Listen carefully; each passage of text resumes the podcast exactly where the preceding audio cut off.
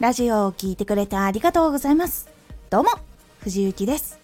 毎日16時、19時、22時に声優だった経験を生かして、初心者でも発信上級者になれる情報を発信しています。さて、今回は、ラジオでできること。ラジオ発信で活動をしようと決めた方、考えている方へ、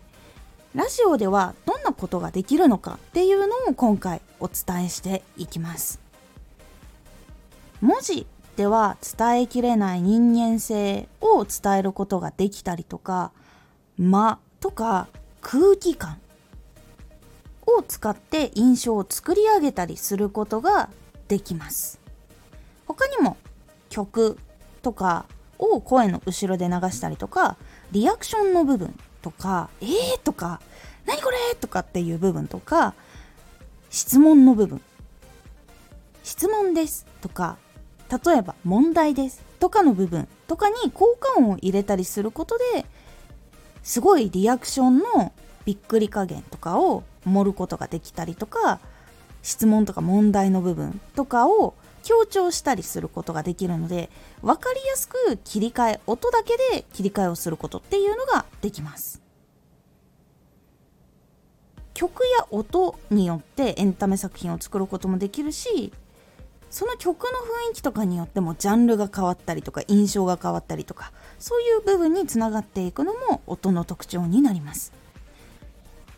そして曲や効果音をつける、その真逆の方法で作品を作ることもできます。真逆の方法とはどういうことかっていうと、例えば ASMR とか、焚き火の音だけの作品とか、さざ波だけが聞こえるという作品とか、そういうの YouTube でも聞いたり見たりしたことある方いるかと思います。これは本当に逆にその音だけを綺麗に撮って作品として放送するっていうことが多いので、逆に効果音も BGM もつけないっていう特徴があります。その他で言うと、声が主体になっているシチュエーションドラマとかがあります。あるシチュエーションで話しかけてもらっているっていうのにしたりとか、物語でちょっと急接近した時とかにひそひそ話をしてたりとか、近いところで声が聞けたりとか、そういう感じのものをやっていく、声での魅力を伝えるものももちろんあります。シチュエーションドラマは音をつけたり消したりする部分っていうのがあったりとかして、声を立てたい時とか雰囲気を持たせたい時とかによって音の使い方っていうのが様々に変化していくものになっていきます。ラジオという場所は音を使っていろんな表現をすることができる場所になります。楽しいことも、情報を伝えることも、芝居をやることも、作品を作ることも、本当にいろんなことをすることができる場所になっています。もちろん話をすることもできる場所となっております。なぜここでこういうお話をしたのかっていうと、情報といえばこのやり方、エンタメといえばこのやり方って、どちらかというと決まってしまう前にいろんな表現方法があるよっていうことを知っておくことで、作り方の概念を固定してしまわないっていうのが結構大事になってくる部分でもあったりします。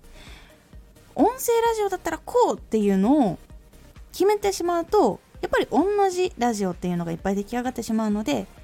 なかなか競争率っていうのが高くなってしまうので、ちょっとしたオリジナル性を入れたりとか、新しい角度からのアプローチっていうのをするだけでも注目度っていうのが格段に変わっていくので、先にこういうお話をさせていただきました。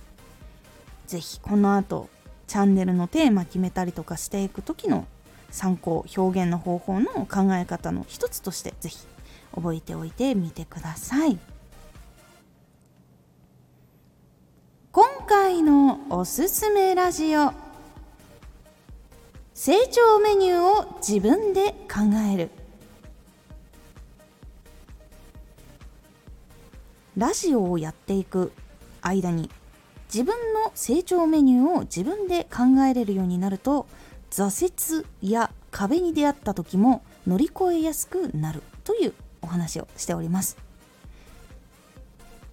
このラジオでは毎日16時、19時、22時に声優だった経験を生かして初心者でも発信上級者になれる情報を発信していますので、フォローしてお待ちください。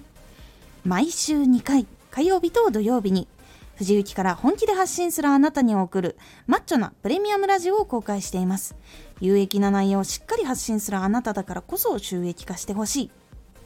ラジオ活動を中心に新しい広がりにつながっていってほしい。毎週2回、火曜日と土曜日、ぜひお聞きください。ツイッターもやってます。ツイッターでは活動している中で気がついたことや役に立ったことをお伝えしています。ぜひこちらもチェックしてみてね。コメントやレター、いつもありがとうございます。ではまた。